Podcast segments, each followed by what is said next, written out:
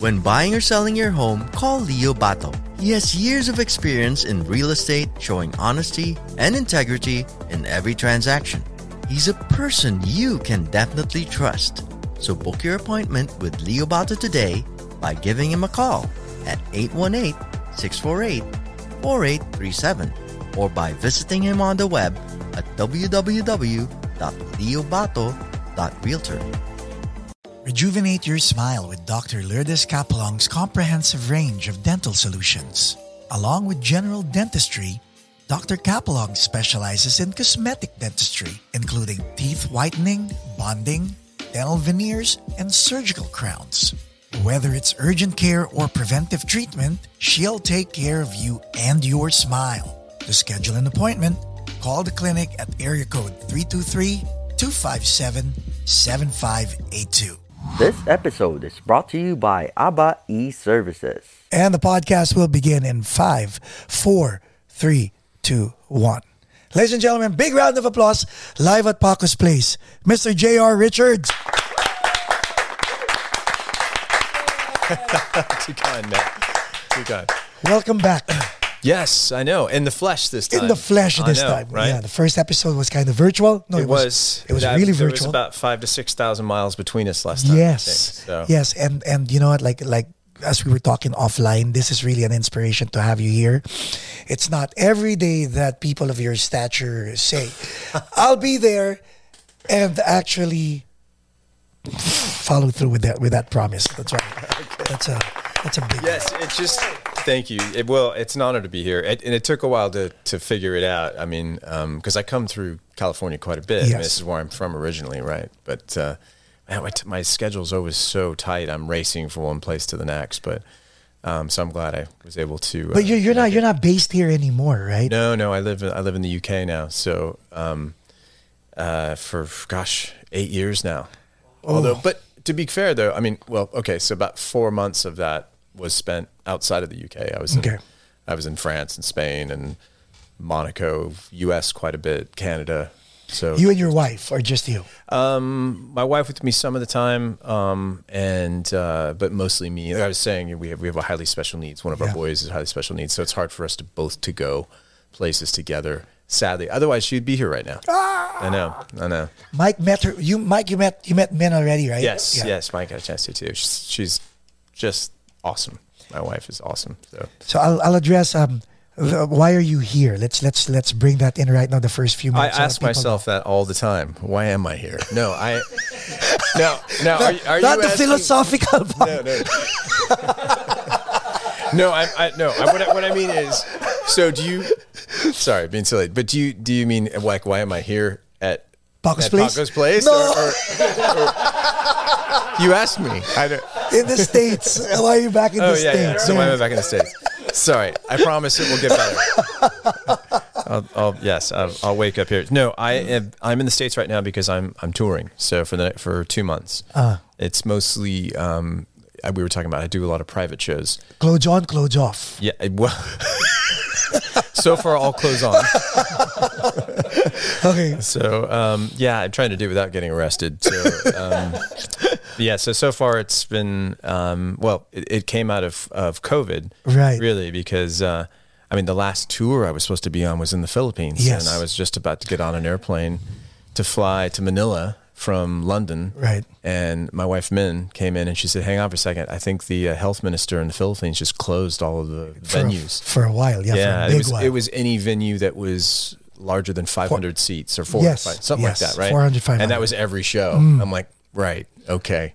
So that's it for that. So um, sadly, because I was telling you too, that very first show, I'd been talking to Arnel Pineda, and he was going to come and sing "Angels and Devils" with me in Manila, man, and which would have been a huge bucket list thing for me. Hopefully, we could get we could get um him and you together Right, as well. right. Good friends. Well, he and I, he and I were talking about it. So he, you know, obviously he's busy. yeah. Um, and we uh, tried calling him a while ago. I know we did. He's sleeping right now. hey, which I get. He's a singer. You got to rest the voice, Right. Yeah, Um, but uh, yeah, so hopefully, you know, depending on our schedules, if if he happens to be in the Philippines while I'm there, we'll we'll definitely uh, make it happen. Since you mentioned Angels and Devils, Yeah. you're a songwriter, solid songwriter. what inspires you or what inspired you to write those songs? And you've been in, you've been doing music all your life. Yeah. Yeah, all my life. So let's let's let's start with with that song.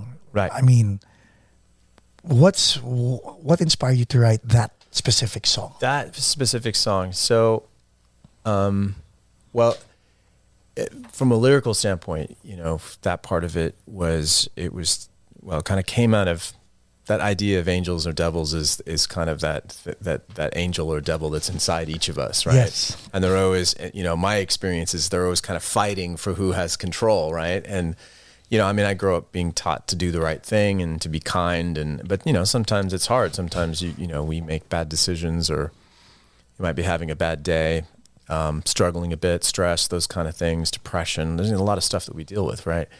So it's uh, this song was just about that internal struggle that we have, you know, to try to do the right thing and, and get through life in the best way possible. And sometimes it's hard. Did you know that it was going to be a hit? No, no, no, no, no, no. I mean, it's interesting. I mean, the song originally started because Jim, the keyboard Yeah. player in the band, had brought me the chords to the chorus, and and he was playing it for me, and I'm listening to him, and I'm like, oh, it's pretty cool. I'm like, it sounds like Charlie Brown's parents to me. Yeah. You know, I don't know if I totally get it. And it took me a while to get my head around it, and then I kind of finally, and, and the other guys in the band were pretty keen, like, oh, that's really cool. You should do something with that. So then I, I took it home, and and then Angels or Devils came out of that. So Oh my god! I just finished writing it. So, um, but it's it's a great song. The the recording of it that we did as a band on Opaline Two was Right. was really magical. Also, so because I think I've written songs that I oh I thought like oh this is one of the best songs I've written, and then we've gone in the studio and recorded it, and it just didn't translate well. You know. Can you explain that to me and to the audience? Because it really happens sometimes to the point like the demo is actually better, Better, yeah. than the actual Yeah. recording. The crappy demo that you recorded in your you know garage or whatever is so much superior. Why does that happen? You know, it's just because I mean, music is so emotional, and um, you know, it's it's hard. I mean, I think uh, what works the best is when you're able to capture that emotion and also have you know be in a nice studio with good microphones and those things. So sonically, it sounds really good, so you can hear everything well Right. and balanced, right? But at the same time, if you have to choose, sometimes the the crappier sounding version, but has all that heart, and emotion, is you know I'm working on a song right now um, it for for a new album, and I had sung the demo to it a few years back. And I, I mean, I sung on. I was playing guitar and singing at the same time, and, it, and I was out of tune and blah blah blah. But the vocal is so good that I did that day. I can't beat it. And it's driving me crazy. Like it, because I listened to that demo and it's like I want to cry. I'm like, oh my God, that's so beautiful to my ears, you know? And then I sing it now and it doesn't matter how hard I try. It's just, it's just not quite there. So I'm not quite sure what I'm So what what do you do when when when those things happen? Do you do you um compromise yourself to hit the the release date or Mm. do you have to make a tough decision? You know what? It's not working. I'm not putting it out. Yeah, um, yeah. Sometimes, sometimes I'll set it aside if it's just not there, um, because I've I've recorded uh, enough songs that that w- should have been better than they were. Like they just didn't translate well at that time, and I probably should have just not released it and come. So there are come back to it songs. uh, sorry, uh, Yeah. This is wow. So there are songs out on streaming platforms that when you listen to them, you're like, could have done better. Yeah, yeah, That- yeah. while while us mere mortals go, wow. Well, I mean, I don't know. I, I think that, um, I mean, I, I guess it's hard to say because you can't hear what's in my head. I mean, because Right. sometimes I, I usually hear how the song is supposed to be. And then it's, and then the job is trying to figure out how to, to capture it that way so that I can play it for other people and they can hear it in the way I'm hearing it. But sometimes that doesn't happen. You know, sometimes it doesn't matter what you do. It's, it just, and they might love it, but it, to me, I'm like, it's just, it, I know it's, it sounds good, but it could be so much better if I could just figure out how to do this or that. Now, is do you think it's subjective or objective or both at the same time with regard to the um, the bar raised in your head? I don't know. It's hard to say because it's such an emotional thing Yeah. that, that I'm feeling, right? So it's not, it, you can't quantify it. You can't say that all we need to do is just do X or Y and that'll fix it. It's just kind of like that's not, that's not it. You know, that's not it. I don't know what to do. Sing it again, play it again. You know, try. I mean, like Charlie Brown's Parents, which was on the Dishwalla's very first album, Pet Your Friends. That song, the demo for that song, is probably why we got signed because the hmm. demo to that song on that cheap old cassette Yeah. tape that we had done was so good. But I mean, it's it sounds you know like a garage band. You know, it doesn't really sonically doesn't sound that great, but there's something really exciting about it when you hear it. So we went to go record it, and so we were thinking, oh, this is going to be it's going to be amazing because imagine what that song will sound like recorded Yes. well with a producer and blah blah blah all this stuff. But we recorded it, and sonically it sounds really good but there's something wasn't quite right. So we ended up so much so that we decided to go and try recording it again. So we went to a different place with a different person and tried to record it again. Still, wasn't never quite there. Doesn't have the same magic as the So what's on what's on the Pet Your Friends album? is the version that's really good, but not as good. Doesn't have the magic that our demo has. Isn't that album celebrating its what? How many years now? 20, That's, uh, 28, 28, 28, years, right? 28 years, yeah. Pet Your Friends. Counting Blue Cars. You, you I'm getting old. What's yeah, going oh on? my God. Woo! Cou- Counting Blue Cars, you wrote that song. Yeah. Yeah. I really want, really like to meet her. Mm, yeah. How did that lyric? We talked about this on the virtual, but Yeah. to the to a wider audience, when you were when when you were, when you were writing the lyrics to to the song, what were you expecting? Were you expecting people to go, ah, this is, people are gonna talk about this, or You know, I didn't think about that at, at all. It didn't even cross my mind once. It was one of those things where I was writing this song about this kid's kind of, I guess, spiritual journey. was trying to figure out what, what you know, how, why are we here? What is, what is this thing life, and get a better understanding.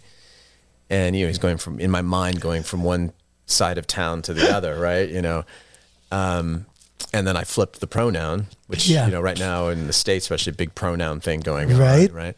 Um, and you know, I was like, okay, cool, next, and went on to the next song, and really didn't think about it that much. And then it was one of those things. It was about, oh, Charlie Brown's parents is going to be our first single, Yes. right? And then that just didn't really translate.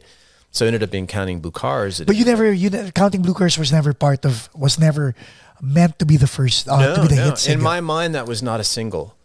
So I, I'm not. A, I shouldn't be the person picking singles apparently because that song was huge. But I mean, in my mind, I was like, well, it's you know, it's good, but I don't know. I mean, it's it sounds okay. It's a good song, and um, because originally we had another song called Haze that was on the album that was our first single, but it didn't translate very well. So the the label decided to pull it really quickly hmm.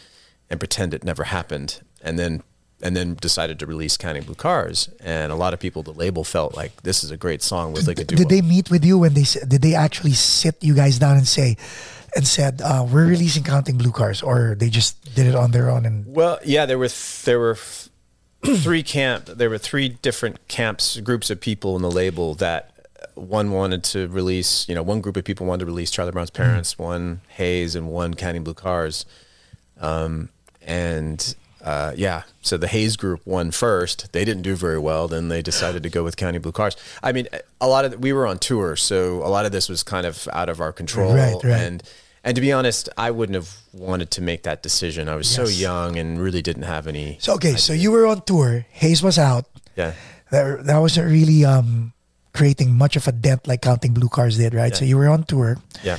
who are you touring with at this point I think we were touring with. Uh, was this a matchbox 20 tour now yet no, no, it was. Uh, I think it was better than Ezra. better than ezra Yeah. Mm, they were good Yeah, they, they, no, they're a good, good band, man. They are good you got like a the single right good so anyway Yeah, it was good. it's really good. what was your single oh, it was, it was good It was okay. No, it was actually good. So shout out to the guys from Better Than Ezra. Ah, yeah, Kevin. I love them. I, I digress, right? But Yeah, no, good my guys. first my first Pentium was the IBM Aptiva, and I'd go to the good guys, and they were all over the demo.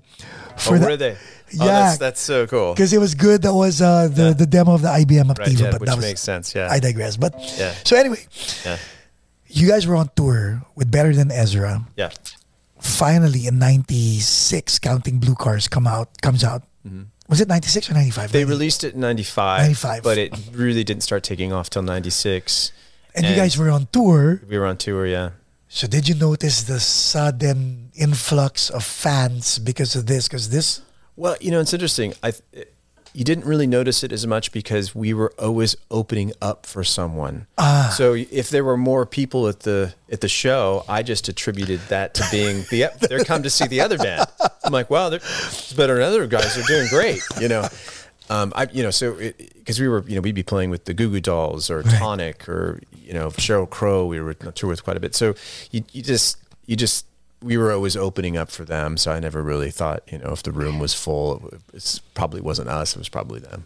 when did you feel that it was you guys? Um, I, that's a good question. I think that maybe when we did, um, we won a Billboard award in 96 and, uh, uh, we were, well, we were asked to be on the show because we were nominated for rock song of the year, Yeah. which was like took Yeah. me a second for it to sink in, and the people at the label are like, "You have no idea. This is a big deal." Yeah, you know, I mean, the fact that you're nominated is like you're on the radar. This is really good. And I was like, "Oh, wow, okay."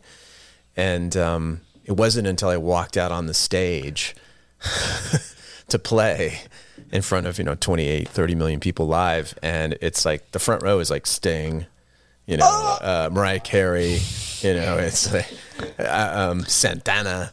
It- I mean, it was it was No, that, that was your pitch me that- moment. this is the front row. LL Cool J, and it was like, "Are you kidding me?" So, yeah. Alan Grimaris, I just kidding. Front row. so I, you know, I remember uh, being like, "This is weird" because I'm used to seeing those Yeah, shows, yeah. and and you know, the cameras will pan around to the front to the you know the the front Yes. rows, and you'll see all those people sitting there. But then I'm standing on the stage looking at them from that same perspective. How did it was just- feel? it was scary at first, but then, but and luckily, just kind of you know the song started and we kicked in and we just started playing and, um, you know, and it sounded good. It's interesting because that night, you know, there there were probably thirty different artists that were performing at the Billboard Awards right during the night. Only two of them actually played live. Everybody else was lip syncing. Yeah, so we played live, um, even though our label was begging us to just, hey, perhaps you should just just not take a chance of sounding crap that night, and you know, because that can kill your career. Yes. just go out and lip sync. You know, and we were like, no, no, no, no, no. We, we play live every night. You know, we'll, we'll go ahead and play. And then Brooks and Dunn, the, the country artists, they they actually they were awesome too. They sounded amazing, but everybody else was out lip syncing. Wow. Yeah. So these opportunities, did you? We were talking about visualization a while ago Mm-hmm. while having dinner. Yeah. As a kid, did you visualize everything that happened to your music career, or was it by chance? That's a good question. Probably more vis- visualization. It's hard to say. Um, just because that's all I've ever really thought about as a even as a kid. I mean, before I could speak, I was singing. Yes. because everybody in my family sang and you know played an instrument, and that's just what I was used to. That's just what you did to communicate. And so, um, But you, Yeah. but you, you actually took it to a different level yeah, yeah, and among everyone in your family. Yeah, I mean, for whatever reason, yeah. I mean, because um, I, I don't, I don't know why. I just, you know, I, I was probably nine when I started writing songs, you know. But What did, they, what did they say when when you started doing this? When they saw that you have siblings, right? yeah, I've, I've one, one sister, but I had, sister, I- okay. but it was a lot of uncles and Yeah. aunts, and they all, you know, weren't too much younger than me or too much older than me. And they all played and sang and were in bands and. Um, but never. I want a record deal. Never, never that, no, right? No, no, And I wasn't really thinking about that either. I just, Wow. I just enjoyed playing anything that I, anytime I could play, any opportunity, any instrument I could learn how to play. I was all over that. I mean, even learning how to be an engineer Right. or a producer, any anything I could do, I was I wanted to be a part of it, or just go and sit on the side of the stage and watch. I'll help you set up your drum kit. You know, I'm in. I still enjoy doing that. You know, those. Yeah, this is this is the, goosebumps. This is so surreal because you're a rock star without the rock star attitude. It's very inspiring. If people watching can can can feel you your presence now, it's big. It's very impactful. At the same time, it's a lesson that all all of us here in this room should pick up on. That you're this generous human being uh, putting out, you know, something that hopefully will reverberate to everybody watching. And and I just wanted to say that to you Oh wow! personally. Well, gosh, that's really kind of you. Thank you. Because now Now, when when you when you set out to do this, you as an artist, was it already Dishwalla or was it supposed to be solo or it did not matter at that point in your life journey? Yeah, like early on.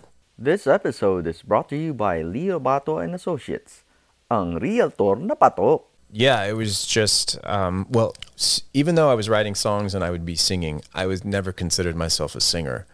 Really? Uh, yeah, I just consider myself more of, of a musician, and I just love doing stuff. And it wasn't about trying to be the best guitar player or piano player or whatever instrument.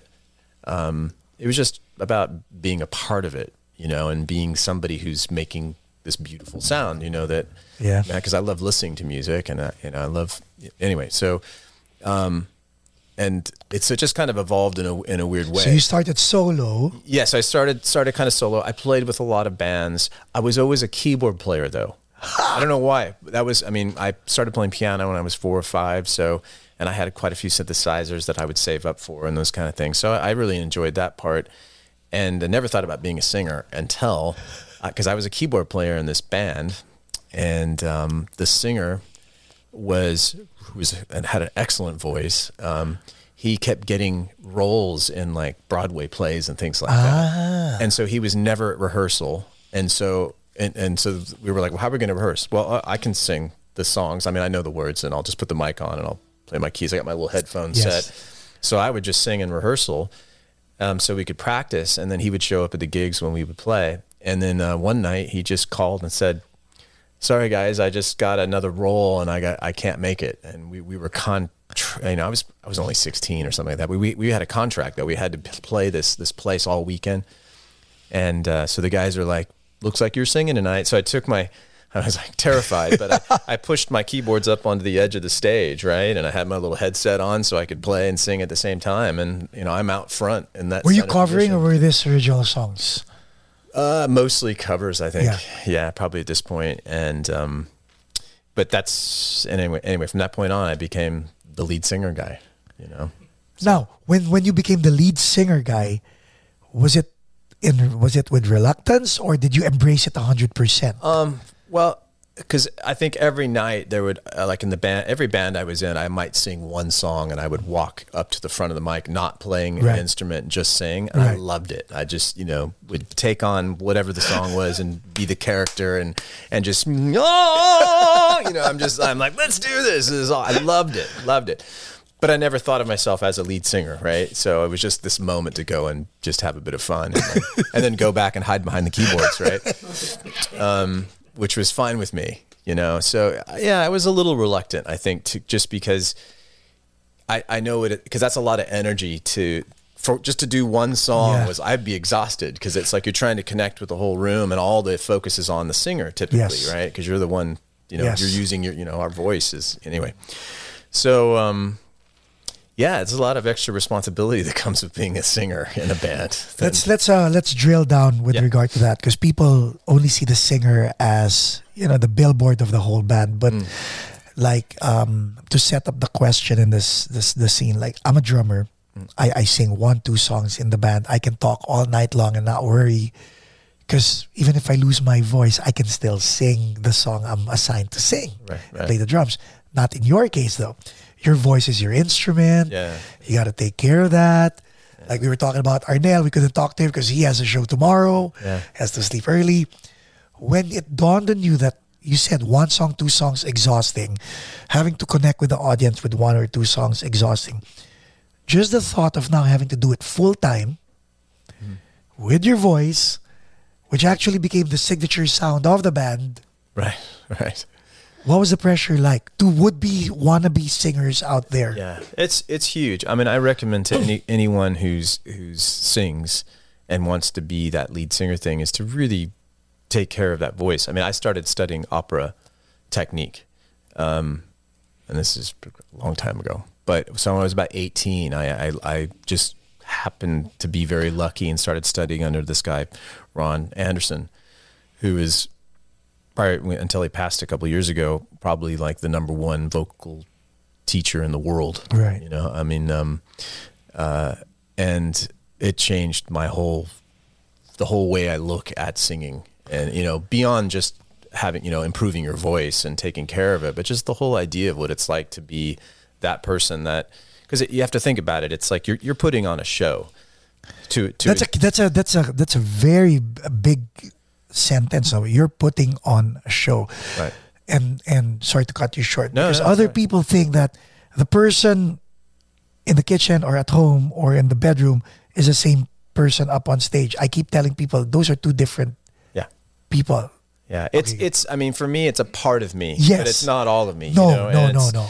And it's like because you, can't if you're stressed or you're sad, That has to- or those you have to leave that off the Yeah. stage and walk out there and because people expect to hear and see what they see on you know Right. YouTube or uh, here on Spotify or whatever it might be. So you you have to you know so you're playing You're, so you're putting on a show. yeah, you're putting on a show. I mean, you, you know, and and it's you're there too because people, especially too, if you're if you're people pay to come see you play, um, you know, they they want to be entertained. So it's just kind of part of of of your job, really, in that way. And it does sometimes feel like a job. So it's finding that balance of of enjoying what you're doing and kind of crafting who you are when you're when you are being your lead singer personality, um, and but also treating it seriously, you know, and taking it very, very seriously and, and trying, you know, trying to, so that people leave and they feel happy, you know, I mean, it's, that's what it's all about is that Right. really connecting and also, you know, trying to, to remember that this is music. We're singing. It's supposed to be fun,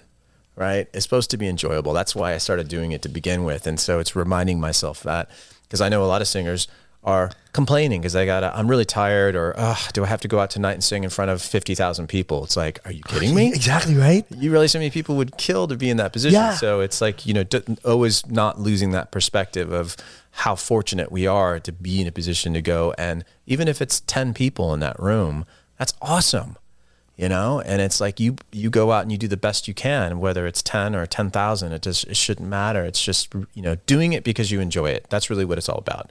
That's what I tell every, every artist that I work with that's young is don't do it because you want to be famous or you want to make a lot of money Right. or you know whatever it is do it because you would do it whether anybody was listening or not because you're doing it for yourself you know you really and, and that's how you're going to make the best music too Now, when you started doing,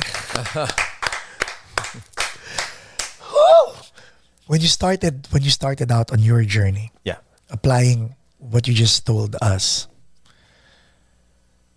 Now you're the lead vocalist. Probably what 17, 18 at this Yeah. time. yes that'd be about right yeah When did it become real to you that oh my god, this is going to be my life? oh gosh probably not until it didn't seem feasible because i was still going to school college and and This is Santa Barbara. It is right? Santa Barbara, yeah. So um, I was still going to school. I mean, that was one thing my parents said. They're like, "We totally, we love that you love music and that you're doing this, and and we support that 100 percent. But just please keep going to school. You know, have have a plan B, Right. Right. You know, and, and then we'll continue to support it. So, um, Did you have a plan B? uh, well, I mean, to be honest with you, I don't know what I would have done. I mean, because I, was, you know, in school, it was like I, I was a music major, but I was also um, minoring in German, which is kind of weird. Really? Yeah, because I've been to Germany quite a few times now. The Germans speak English better than Americans do. So I don't know what I was thinking. It's an absolutely useless thing to, to learn in school.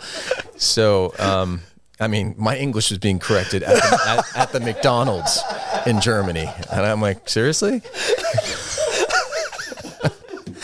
you know, anyway, so so that was been a really horrible plan B, right? so um, luckily the music thing worked out. But I think that what so for me it, it wasn't until we probably got signed and and it, you know and you're signing contracts and you have a lawyer and, and uh, you know all this it became like whoa this is really for real and and and and then you felt this weight of responsibility now because they're spending money on you and you owe them a lot of money and you better be good otherwise they're gonna you know you're you're you're done so That's what people don't understand. We owe the label a lot of money. They think they're giving us, people think that they're giving us money. No, they're advancing yeah money that hasn't been made by us for Yeah. them. You're exactly right. And even as the artist, you forget that because I, I mean, we would go to these very expensive dinners and I'm thanking them all. You're not And- supposed and, and in their minds, they're like, "You're paying for it, so I don't know why you're thanking us." You know, we're you're buying me dinner, and you know they're they're ordering these fancy bottles of wine and thing. I'm like, "Wow, this is a thank you." They're like, "No, thank you." so we're still not recouped because of all those of all those dinners. We've sold millions of albums and we've never seen a penny.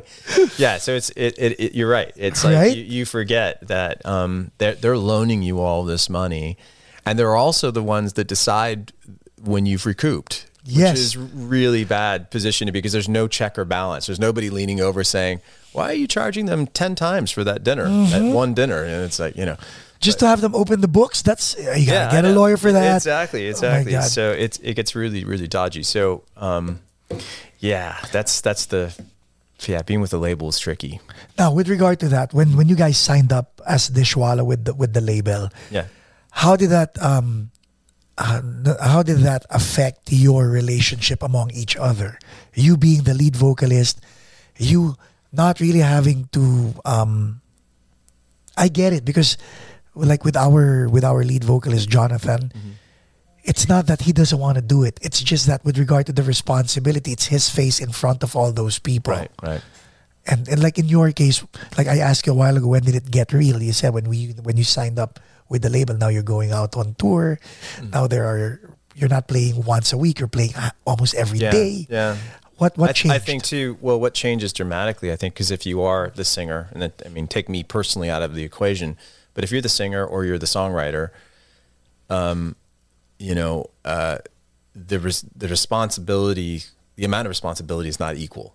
yes. You know, I mean, that's what I found out initially because right away they were like, okay, you know, you're you're the singer, and we want to go try to break Europe or break, you know, Scandinavia or something. So they would send me and maybe Rodney, the guitar player, out, and we would go do a radio tour. And you know, the other guys are like, cool. I'm just going to hang out at home, you know, go on vacation, go skiing, whatever.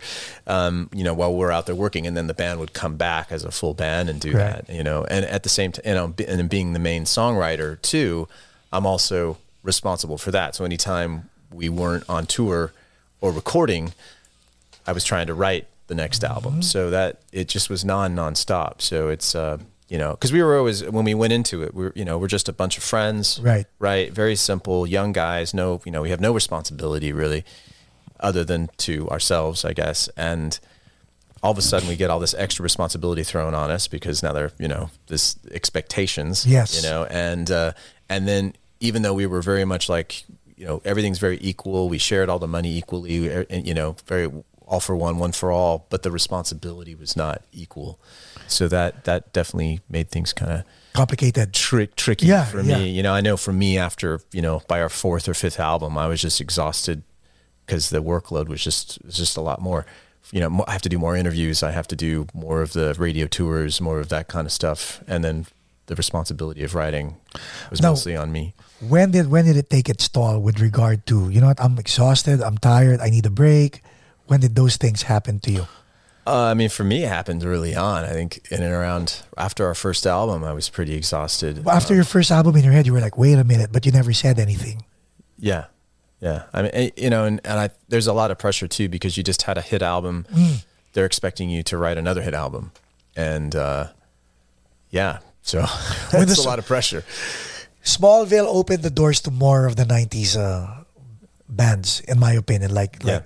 like, like, Yeah. like you guys when when when Opaline was featured on on um, the songs from Opaline was featured on Smallville. Right, right. Was that was that a good thing for you guys or a bad thing? No, no, no, great, great thing. Because that's, I mean, that's especially too if you're trying to break into markets that are outside of the U.S. Because Yes. it's. Because mean, I was in the Philippines when I heard that. Oh, that's that's awesome. Well, you know, so many countries, Smallville's a big show, Yeah. and like we weren't we weren't actively trying to break ourselves in the Philippines or South America Right, or right, all these other places. Our focus because the the idea has always been that if you can break a band in the U.S., then you, then the rest of the world will be easy. Well, it's not actually. It's the other way around. Actually. Yeah, yeah, it, exactly. You you know, um, I mean, yeah, because I know for a fact it doesn't actually work like that. I know probably it has with some bands, but for us, it, that wasn't that way.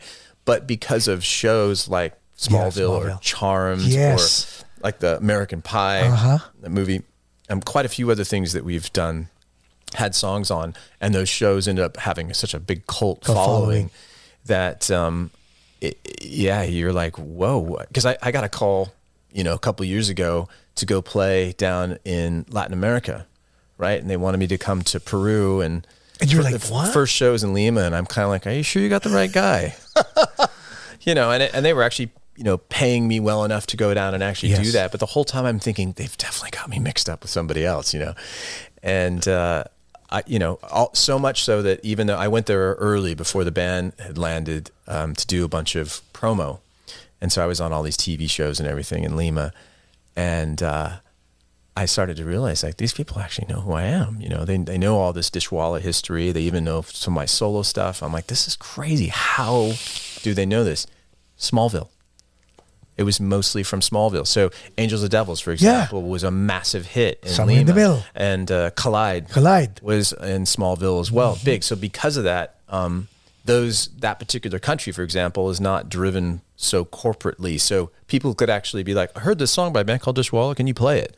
And they will. Yes. It's not like here if you call there, they're like, "Yeah, yeah, yeah, we'll get to that." And then of course I never play it, you know. Um, but it, there they did. So um, yeah, we had this massive cult following there, and even though it's their, it's not their first language. As soon as I hit the first chord of, Yup. of uh, Angel or Devils, the whole place. I'll show you the video. Yeah. The, the bass player, because I start the song when I play it, I? I sit down on the piano and I start playing it, and then the band kicks in on the second verse. And um, so it's, you know, this very intimate moment. And, uh, you know, this is the last time, right? And and then there's 5,000 people singing it with me. And I was had to pause for a second. I was like, what's going on? It was crazy. So our bass player, um, he, he started filming this moment happening. And I mean, I was just sitting there with tears coming out of my eyes. It was, I couldn't even hear myself. I was singing off key horribly, probably because the audience was so Isn't loud. that very humbling when, when, Oh my god! like it was one of the most. I mean, it's so unexpected because I honestly, I remember landing in Lima, thinking Wrong guy. nobody's going to show up to see us play, and and I'm going to feel it because the promoter is this lovely, lovely guy, and he spent all this time and money to put the show together. He's got me down there, and I'm still thinking that he's you know got he's not has not figured this out, and it was packed, it was sold out, it was amazing. So yeah, it just very very unexpected, beautiful moments that happen sometimes. Uh, I first reached out to you nine years ago via Twitter, Yeah, that's right. and um, it was amazing. I, I never expected you to reply.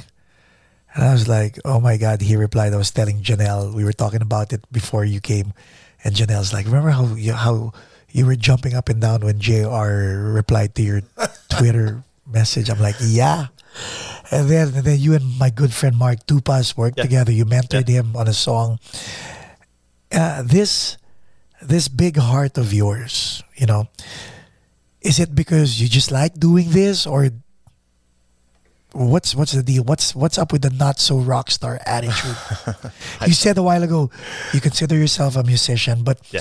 considering yourself a musician and having a taste of stardom why did it not change you or did it did Well, it change you I mean, I'm sure it probably did. You know, I mean, and hopefully I wasn't didn't go through a period where I was too annoying. But I mean, I I think that you know, um, I don't know. I, I a lot of it had to do with my singing teacher. I think because he was very Ron was very. Um, ron's the opera guy yeah, yeah. So I mean, you know, uh, um, like the first day that I went in to to take a lesson with him, just to kind of give you an example Yeah, of the please. caliber he was at. I could hear him. I'm, you know, he's in his conservatory, and and he has you know somebody answer the door, and they sit me down in this hallway, and I'm listening. I can hear through the door. He's working with somebody, and I'm like, God, I recognize that voice, you know. Oh. And uh, and then I, he ha- and he had a British accent. I was like, How the heck is that? And it was Seal. Ooh. Yeah, and so this huge black man, good-looking black man, comes rolling out, and I'm like, "Holy shit!" yeah it's Seal, and he's like, "Hey, hey, mate," you know, and so I'm like, "Hey, wow, okay." So, but that's you know, um, but Ron is one of those guys. He's he's more than just a vocal coach. He just knows you as a as a human being, and he's really good, and has always been really good at just kind of keeping you grounded. Um, so, and also understanding that you know this is serious. You have to take care of your voice. If you start going out and partying and doing stuff, I'm going to know, and you You're out. Yeah, and you're out. You know, I'm not. I'm not going to teach you anymore. So, you know, I basically live like a priest. But I, it's very humbling to, you know, you realize that if I want to go out and sing well every night, I really do have to, to really keep my, you know, my act together. You know, it's, and, and I was brought up to always make sure you're kind to Right. everyone, to who, everybody there is equally important. Um, you know, and I'm happy to go in. I still enjoy setting up my own stuff. You know, I love rehearsing. You know, I love the work that's involved in all of it. This episode is brought to you by Dr. Lourdes Capulong. Right. Um, I mean, I get huge joy out of that. So, um, yeah, you know, so I it mean- just just works out. I mean, I, and I I don't I think lead singers get get a bad Rap. rep for that. You know, they're being lazy and don't know anything about anything, and they're never. You know, I was the guy setting the PA system up. Usually, it's the lead singer is just rolls into the cigarette and it's like, "We ready to go?" You know, with a couple chicks, you know, whatever. It's that that was I was not that guy. So probably kind of boring, I guess. I don't know. because yeah, because like like when when Mike saw your show in Santa Clarita, Yeah. I was like, did JR even say hi? Yeah, he was even shocked that I was taller than him Yeah, and all that stuff. And dude, you're tall. I was on my toes while we were taking photos. so moving to okay, moving to England. Yeah. So why why did why did Min not move to the states? Why was it the other way around? Well, Min was already living. We met here in California, so um, initially, so um, and we were living here for quite a while. I mean, we were married in Scotland, but we lived in California for years. Um, and uh, but when I was telling you, one of our boys Yeah, is, is one of your highly special yes. needs, and uh, he became so ill um, that uh, we needed to find a place somewhere that would he would you know help him you know because he was it was not he was doing very poorly so um, it, it just turns out we found there was a hospital very forward thinking hospital in Oxford England. He's a UK citizen right? His mom's British so he qualifies. But but the thing with the UK is even though healthcare is free which is mind blowing how awesome that is. Because the healthcare is amazing there and it's Free. free. It's like, are you joking? I mean, if you're if you're not a student and you go and you get you know like we one of our boys is a type one diabetic, right? He Okay. I mean he probably pays you know we have to pay like a thousand dollars a month for insulin for here, Right. right? Which just so happens that looks like that might change that recent uh, soon, but I hope so. But that's how it has been historically. I mean, he was just you know at eight he was diagnosed, not his fault, it's not the way he eats or anything like that. It's just the way. He Was it your fault or No, well, I hope not. um, but um, yeah, and you know, so when he's in the UK, he pays nothing for his insulin. Wow. because he's there, but he's going to school in Florida right now. Or he's living in Florida, and and you know, How old's pays- your son? Um, they range. We have four boys, Okay. so they range from 20, 22 to thirty three. You have a th- you have a 33 year old. Right? Yes, I do. I know, crazy, huh? So No grandkids yet. No, no. I know. I'm like, what's up? I'm starting to think it's just never going to happen. I'm like, what's up, you guys? Get on with it. But no, it, they're all- yeah, they're they're all lovely and and uh, but but one of them is is highly, highly special needs, and so he was he was really quite ill. So um, had found a hospital uh, and she, I mean, Min's amazing. I mean, it, what she went through to to to, to, to care for him right. has just been uh, mind blowing, and she's sacrificed basically everything in order to make sure her you know, kids are okay. But um, we found this hospital, but the only thing is you have to live. You have to be in the catch. You have to be in the catchment area. You got to be right next. So we found a house online, a little townhouse um, that was you know within a stone's throw distance to the hospital and we've never set foot in it we just rented it and sold and gave everything away and up and left um, you know um, that was eight years ago How are you? how am i Yeah. oh i'm great i'm So- great yeah So you put family first, yeah and I ask you how you are, and you are great. Expound on that and explain that to people who put the who put everything else first before family. What is it your upbringing that that made you go, hey, no questions asked, family comes first? yeah yeah without I mean- question of course yeah Where did that principle come from? Because nowadays everybody's so career driven, me, yeah. me, me, me. Yeah. Well, I mean, sometimes in order to be successful, you have to sacrifice everything else. Yes. Right. And and and and I know that because I I look at people that even are my contemporaries and the ones that are doing typically the ones that do really well. It's because it's that's all they do, and I unfortunately can't put that same kind of time and energy into it because I you know I'm a husband, I'm a father, you know, I have dogs and cats. I I'm have having a take care mad of. crush. so you know and that stuff is more important i mean clearly without a question and music is important to me too but i can do that anywhere um, i mean obviously there you know i have to be conscious because i you know i have to make sure i you know we can keep the lights on Yes.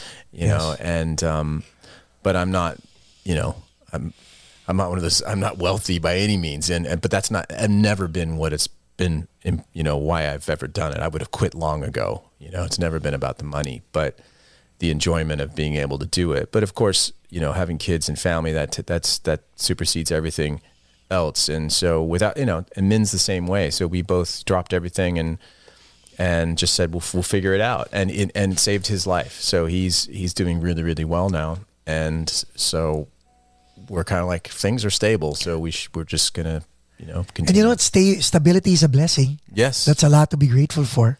it is to have stability. It is, yeah. Are there regrets though?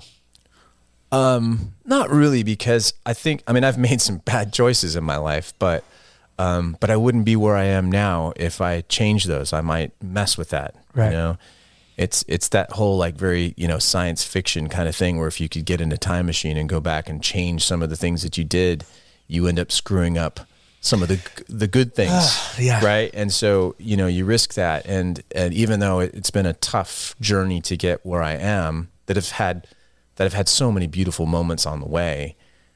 But I love where I'm at. You know, I don't think I would ever would have met Min if I didn't go through the things that I had gone through, right, to get there. So I would risk losing her if I were to go back and regret and ch- want to change those things. Does that make sense? Makes perfect sense. Yeah, a lot yeah. of sense. Yeah.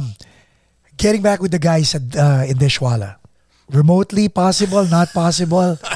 I don't know. I mean, anything is possible. It's it's tough, man. I, I think, um, you know, we've been through a lot together. There've also been a lot of guys in the band. I mean, Right. we've had you know we've had two drummers, we've had three keyboard players, we've had like five bass players, um, and now two singers, right? So, um, yeah, it's uh, you know a lot of different configurations. Yes. Um, and But if the original lineup decides to do a show, let's say yeah, I mean, like a one night only. Yeah, I mean uh, they're pretty happy with where they are, and Right. and um, Justin, who's singing with them now, is great, and it sounds good. They've, they've been putting out some really good music. I mean, it's one of those things. I mean, they they don't sound like Dishwalla to me because, of course, You're, you're the voice. it, well, I mean, in my head, I'm Yeah. the voice. I'm sure to other people it doesn't matter, and that's that's totally fine. So I just say that purely out of my own, you know, just Right. my own perspective. But um, but all lovely guys, all amazing musicians. Um, but it, it's hard when you're in a band for a long period of time. It's, I mean, as you know, you, Yeah. you, you know what I'm talking about. It's it's like being married to you know four or five other people. Yes. and there's no sex, so which Yes. is really tough. But no, it's you know what I mean. It's it's a it's that kind of emotional commitment yes. and and it goes a lot of different directions and it's and and then you know we started when we were Kids. kids and then all of a sudden we're adults and we're married and we we have kids and our responsibilities and our points of view change and um yeah I just got to a point well I mean the band did did break up after our fifth album and I just kept on going you know mm. I mean I, I I went straight in I mean I think maybe I took a year or two kind of where I wasn't quite sure what I was doing but I kept writing songs Yeah. and so then I took those songs and wrote my first solo album. And, and then it was around that time where some original members got back together and said, "Hey, let's start playing again." And I was like, "Well, I'm kind of right in the middle of doing this other thing," and and uh, you know they didn't want to wait around, which was fine. So they they uh, they just continued on. But like, like, um, tell me when to stop, huh? like, tell me when to stop. I'll, I'll just keep asking. When, when you're in the middle of a, a solo album, and they want to get together after them taking a hiatus and you waiting for them, is the conversation simple? Is it tricky?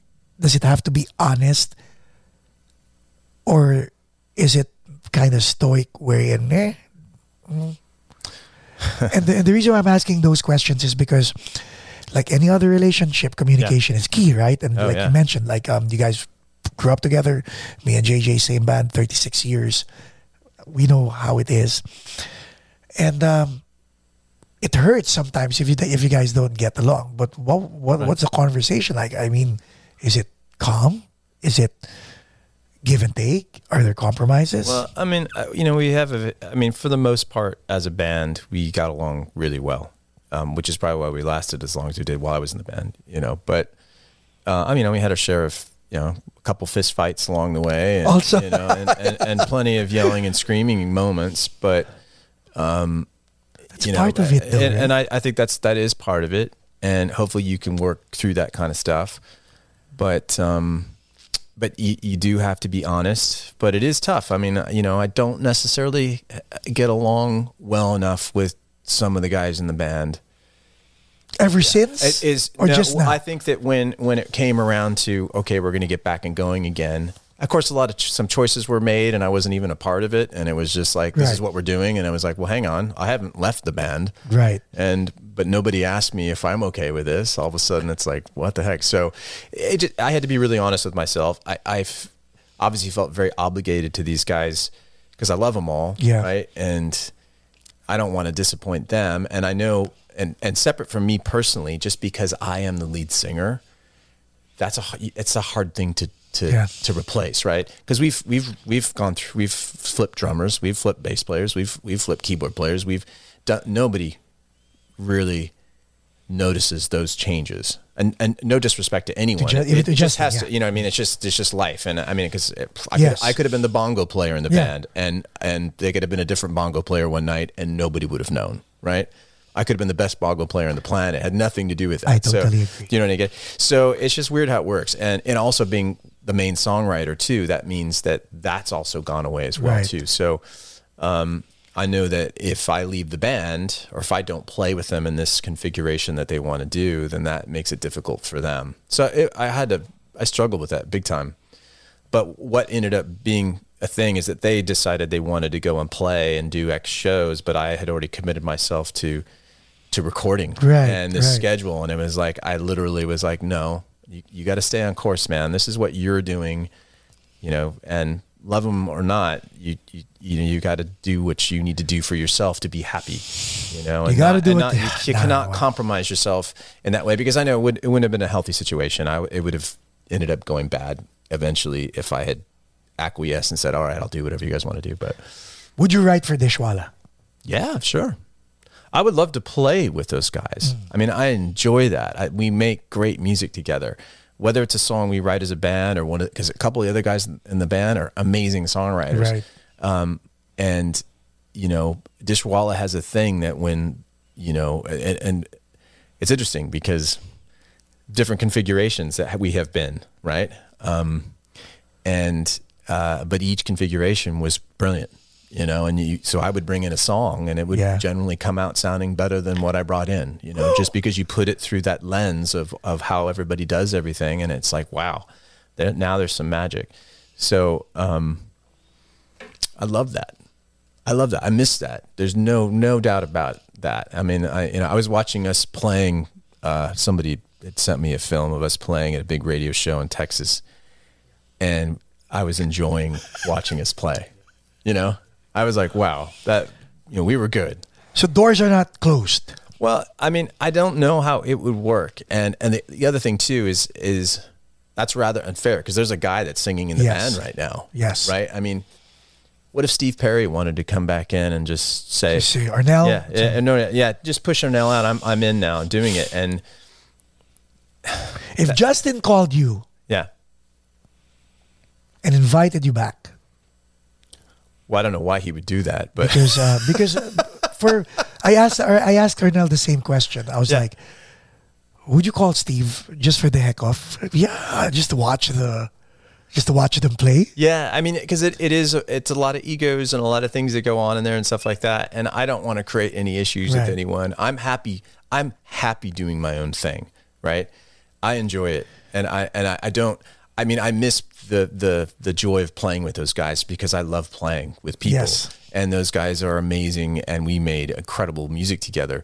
I totally miss that, but um, you know, it, it's but it's unfortunately life is a little more complex than that, and and um, so I don't know how that would ever work or if it could, but it's okay if it doesn't.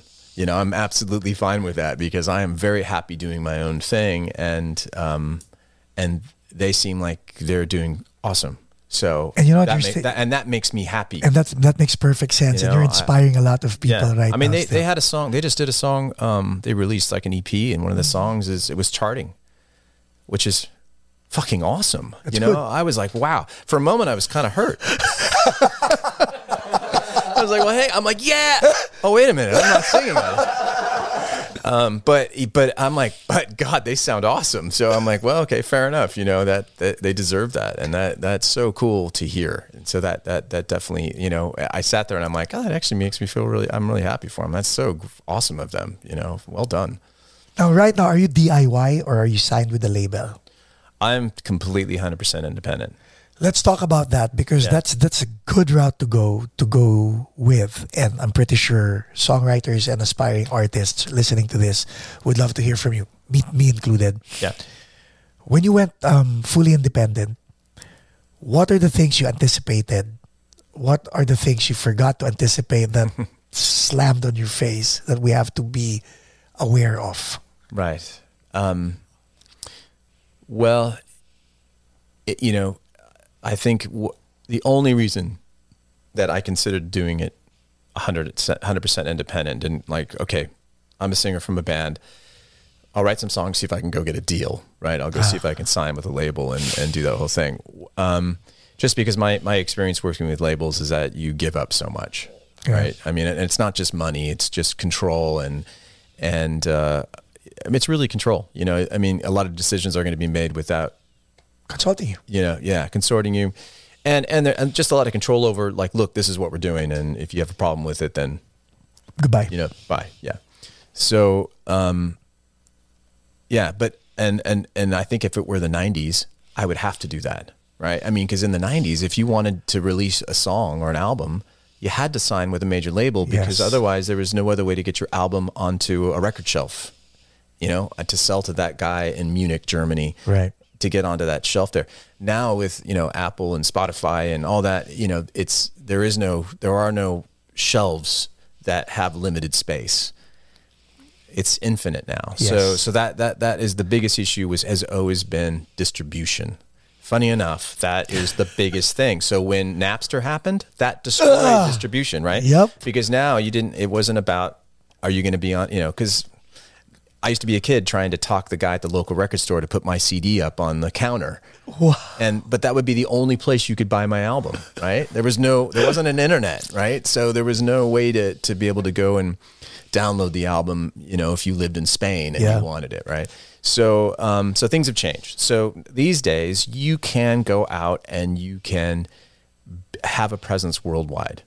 Right, you can record a song, and, and people can in the Philippines can Yes. can buy it. Right, Yes. they can stream it, and they do, which is awesome Yes. and I can do it all myself and I have control over it, right? So that that's been a big part of it for me is just, you know, I I'm much more in control of my own destiny. But then again, there's no advance royalties No, anymore. there's not. That's a caveat that we have to be aware yes, of. yes, it's true. But there are also now ways that you can market yourself. I mean, I have spent a quite a few years now teaching myself internet marketing, e-commerce with a real specific kind of weight as to being an actual artist Yes. selling music and songs, right? So By uh, the way, uh, people are actually the, the thing that people are looking at Mm-hmm. right now is your QR code. Oh, cool. Okay. Right, that's what they're seeing right, Right. now on the screen. Right. So this is uh, like this is an interesting thing about music. So this QR code is going to take you to my Patreon page, Right. which is my my compu- community subscription, right? Mm-hmm. And basically, it's for people who enjoy, hopefully, are enjoying my music so much that they want to go deeper and know more about everything that goes into Right. making those songs and, and also like hey you know what are you doing during the day what what was it like being in the recording studio what was it like being on tour you know what did your wife and you and your wife do on your on your honeymoon that kind of thing So even the Whatever. vlog is on the Patreon. Yeah, I mean, it's all there. I mean, um, I'm actually going to start a podcast series that's just that's just going to be. Maybe I can interview you. Yes! Yeah, that would be awesome. Ah, Um, I would love that. So, um, but it's going to be just for my Patreon community. Only, Okay. right. So it's going to be very very small knit thing, but it's you know because being being an artist is much more than just singing some songs, Yeah. right? I mean, I think that you know everybody has a story. Like you're a very Yes. interesting person. I, I could talk all day with you like this, right? I, I love this. It's great, and I. I and I find because I find it entertaining and interesting, Yes. right? So um, I think that for artists, it's it's about creating a whole culture Yeah. about who you are. It's not you know so people have a better understanding of why you write the songs and and why you sound the way you do and why you do the things that you do um, and you know And that's important. yeah, I mean, the, because why- the why. yeah, I mean, because think of all the artists and musicians that we grew up, we love. I loved knowing more about who they were as people. And why they did what they did. Exactly, you know, and and and I mean, I spend a lot of time. I do updates because I'm working on an album, so I'm constantly putting out updates Right, right. being in the studio or writing a song. I mean, even if it's just me trying to figure out a tuning Uh-huh. on a guitar, and I'll just put a camera on and be like, "Do you like this or do you like this better?" You know, and as dumb as it sounds, my my, my wife's like, "Really? You're, that's what you're sharing?" I'm like, "Yeah, no, I, I am," but This episode is brought to you by Abba eServices. But for people really into it, they love that kind of Yeah. access to to see why you're what you know your process of Behind the scene, right? yes. That behind the scenes. So and and so my wife Min is she's a sculptor, right? So she's I mean she's a director. She's done so many things. She's Does she do at- clay? She does clay. She does she does clay, and then she has Like it. clay, pottery clay? Have, has she done No, that? she, um, she. Well, I think she has. It's not her thing, but Have you guys done ghost? Oh no. Although we should though, because I did cover. Uh, yeah, the, the Righteous Brothers? yeah, I did. I did. Ah! uh, so You guys should do that whole I ghost. That's not a bad idea. I, I love the way you think. Because I, I, I did I did cover Unchained Melody because I did an album of, of covers about three or four years ago, and the first song on that album is Unchained Melody. And uh, so this is an Okay, go, so, go, go. so this is an interesting thing. So along that line of like, okay, so you're an independent artist and you're trying to get your music out there. So what did I do? I'm like, well, I just put this album out with covers. I'm like, what's the first song? Oh, it's Unchained Melody. Okay, cool. So Min filmed me singing, had filmed me singing in the studio recording. So we used a, a small clip of me singing um, uh, the chorus to the song or verse to chorus, whatever it was. And um, and then I so I had this clip, and then I go to Facebook and I get into their ads manager, right? I mean, so we're going deep, right? Already, we're in the ads manager in Facebook, and I'm putting that video out, and I'm marketing it to people who like like uh, ballads, Uh huh. who like the movie Ghost, Ghost. right? Who, right? Okay. Patrick So- Swayze. Exactly. So you know, I'm thinking like who who might enjoy this song? Yes. Who's never heard of me before ever, right? Ah. And so it's it, that's what it's all about. It's going and finding your audience and then Yes. bringing those people in and and having more than just playing some songs for them. It's really creating a culture around who you are as a person and sharing that with them and you know and giving them access so- that they can you know chat with Yeah. you online or whatever it is and and and so they you know they want to come see you play they want to you know um, they want to download your music they want to stream you on spotify and and and, and then uh, now next thing you know you're you're creating a career out of that Yes. so How how okay. That being said, like you mentioned, Min helping out with this with this. How important is it to have your wife, your partner, your life partner with you all the way on your on this journey?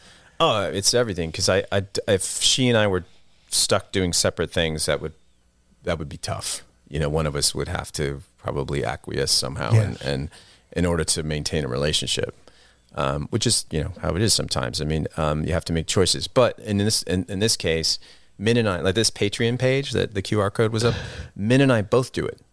So because we do so many things together, and um, and we're constantly kind of sharing our own, you know, we're helping each other different things. So all of her art, or she does all of my music. She's all the most of the music videos I've Yeah. done in the last 10, 12 Was years. shot by her? Were done by her. And they're the best ones I've ever done. They're amazing. I mean, she's so brilliant. It's ridiculous. So so uh, so we do everything together. I mean, I mean, obviously there are days where I'm in the studio, and there are days where she's, you know, sculpting an, an ancient Egyptian dog or something like that, and she's explaining how she she does it. But that's all in our Patreon community. So that's kind of what I'm focusing on. I mean, obviously, I want people to hopefully listen to me on Spotify and those things because that's all part Right. of you know keeping the machine running. But um, yeah. Anyway, I mean that's just a, a the, it's just a brave new world out there for for musicians, and you don't have to have to be signed to a label in order to be successful. In fact, the idea is that you do so well on your own, which is kind of how labels are signing people these days. People are doing so well on their own because they they know how to operate TikTok really well Right. and get their songs out and they sing, and next thing you know, they got a million followers. Labels are like, oh, they've already got an audience. It's all about building an audience. It, that's really what it is. It's just Yes. finding people that are interested in seeing and hearing what you're doing. And there are a million ways to do it. It takes some time and work, but you can do it. Mentoring is that Yeah. on the horizon? Are you going to do that too?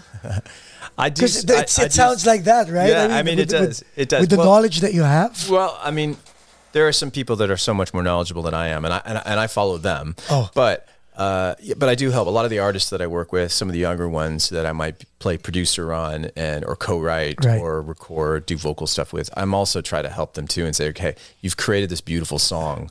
How are you going to share this? How are you going to let the world know? What's your plan? Because a lot of times, us as artists, sometimes we're so unaware of all the other things involved in getting a song out there. We're we're just thinking about getting the best performance down and getting a great song, and then we're like, yes. And it's like, okay, now what? Now what are you going to do?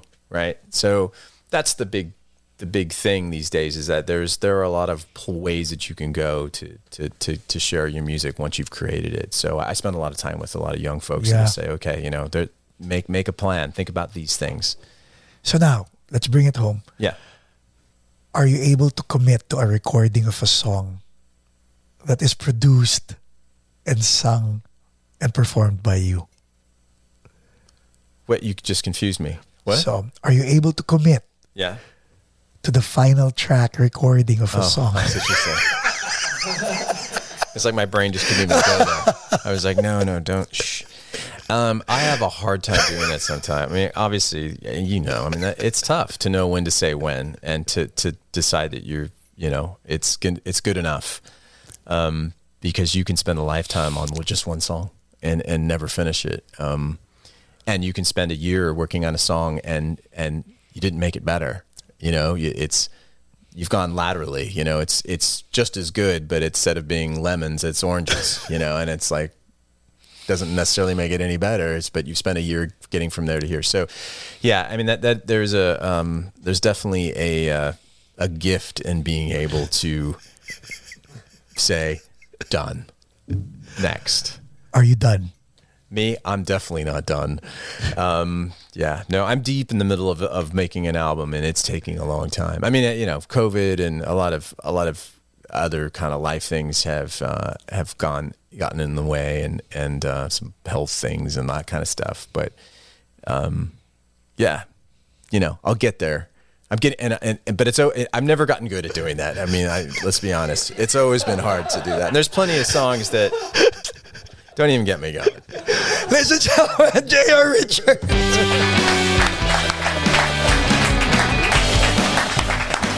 Oh man. Don't forget to point your phone at the QR code that you're seeing right now. And we'll have links in the description too. Gotcha. Thanks, man. Thank you.